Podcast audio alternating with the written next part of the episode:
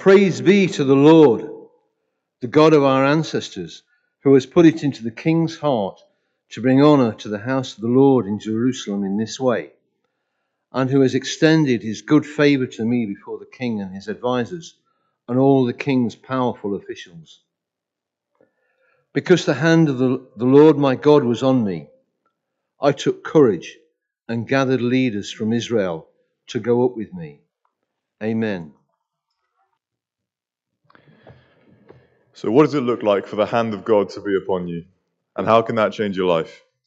Well, in Ezra, we see someone who has the hand of God upon them, and he is absolutely fearless. So, to set the scene, the Israelites have been taken into exile by the Babylonians after generations of sin and turning against the Lord, and the temple of God is now fallen into uh, disrepair. Now, one of the Israelites who was in exile was a man named Ezra, who was a scribe and who was well versed in the law of Moses. Now, there's a, a king named Artaxerxes, the ruler of Persia, who labeled himself earlier in the chapter as the King of Kings. And he asked Ezra to help rebuild the temple of the Lord and to teach the law to any who do not know it.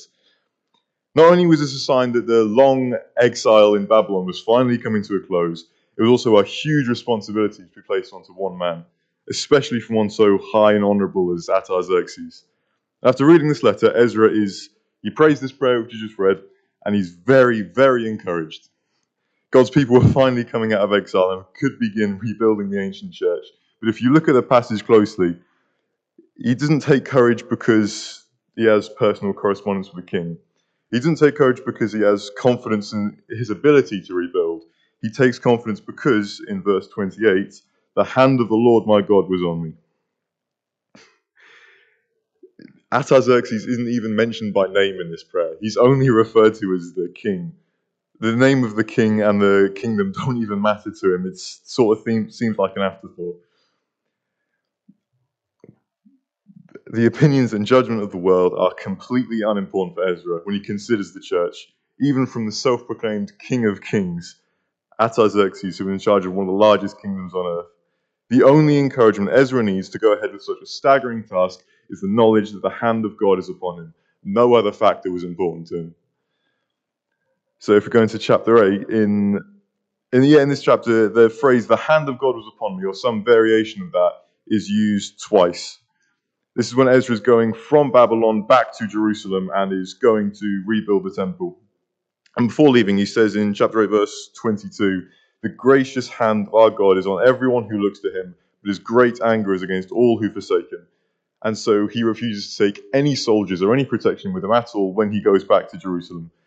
And from a, from a worldly point of view, that seems kind of nonsensical.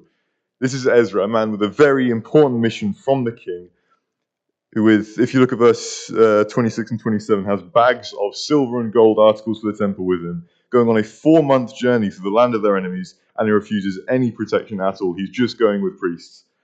No doubt some of the people in the king's court thought he was a a bit dumb or a bit weird. And yet he sets out for Jerusalem without fear. And the Lord protected him. After they reached Jerusalem, in verse 31, he writes, The hand of our God was on us, and he protected us from our enemies. I think it's worth noting that it's repeatedly referred to as the gracious hand of God, rather than the mighty or the powerful, the strong hand of God. Ezra wants to make it abundantly clear that first and foremost, the Lord provides for his people and is compassionate to them. Another thing of note is the fact that Ezra knows confidently the hand of God is upon him. And how does he know this? It's because he's well versed in the law of Moses. He reads his Bible every day for his whole life. And because of this, he has a deep personal connection to Jesus. And while it's true that reading the Bible doesn't make you a Christian, it can't be denied that reading the Bible is the only way of understanding the divine will of Jesus. So throughout this whole endeavor, Ezra is filled complete confidence the hand of God is with him. And this allowed him to do incredible things in rebuilding the church. See, when the hand of God is upon us, when the Lord is on our side, there is no reason to fear. Ezra walked with confidence every day, knowing the Lord would protect him. And that's something that we can do as well, knowing that Jesus, whose hands created the world, whose hands guided Ezra back to Jerusalem, and whose hands were stretched out on the cross for our sake, has those same hands upon us in everything we do. We can have the courage of Ezra every day. Amen.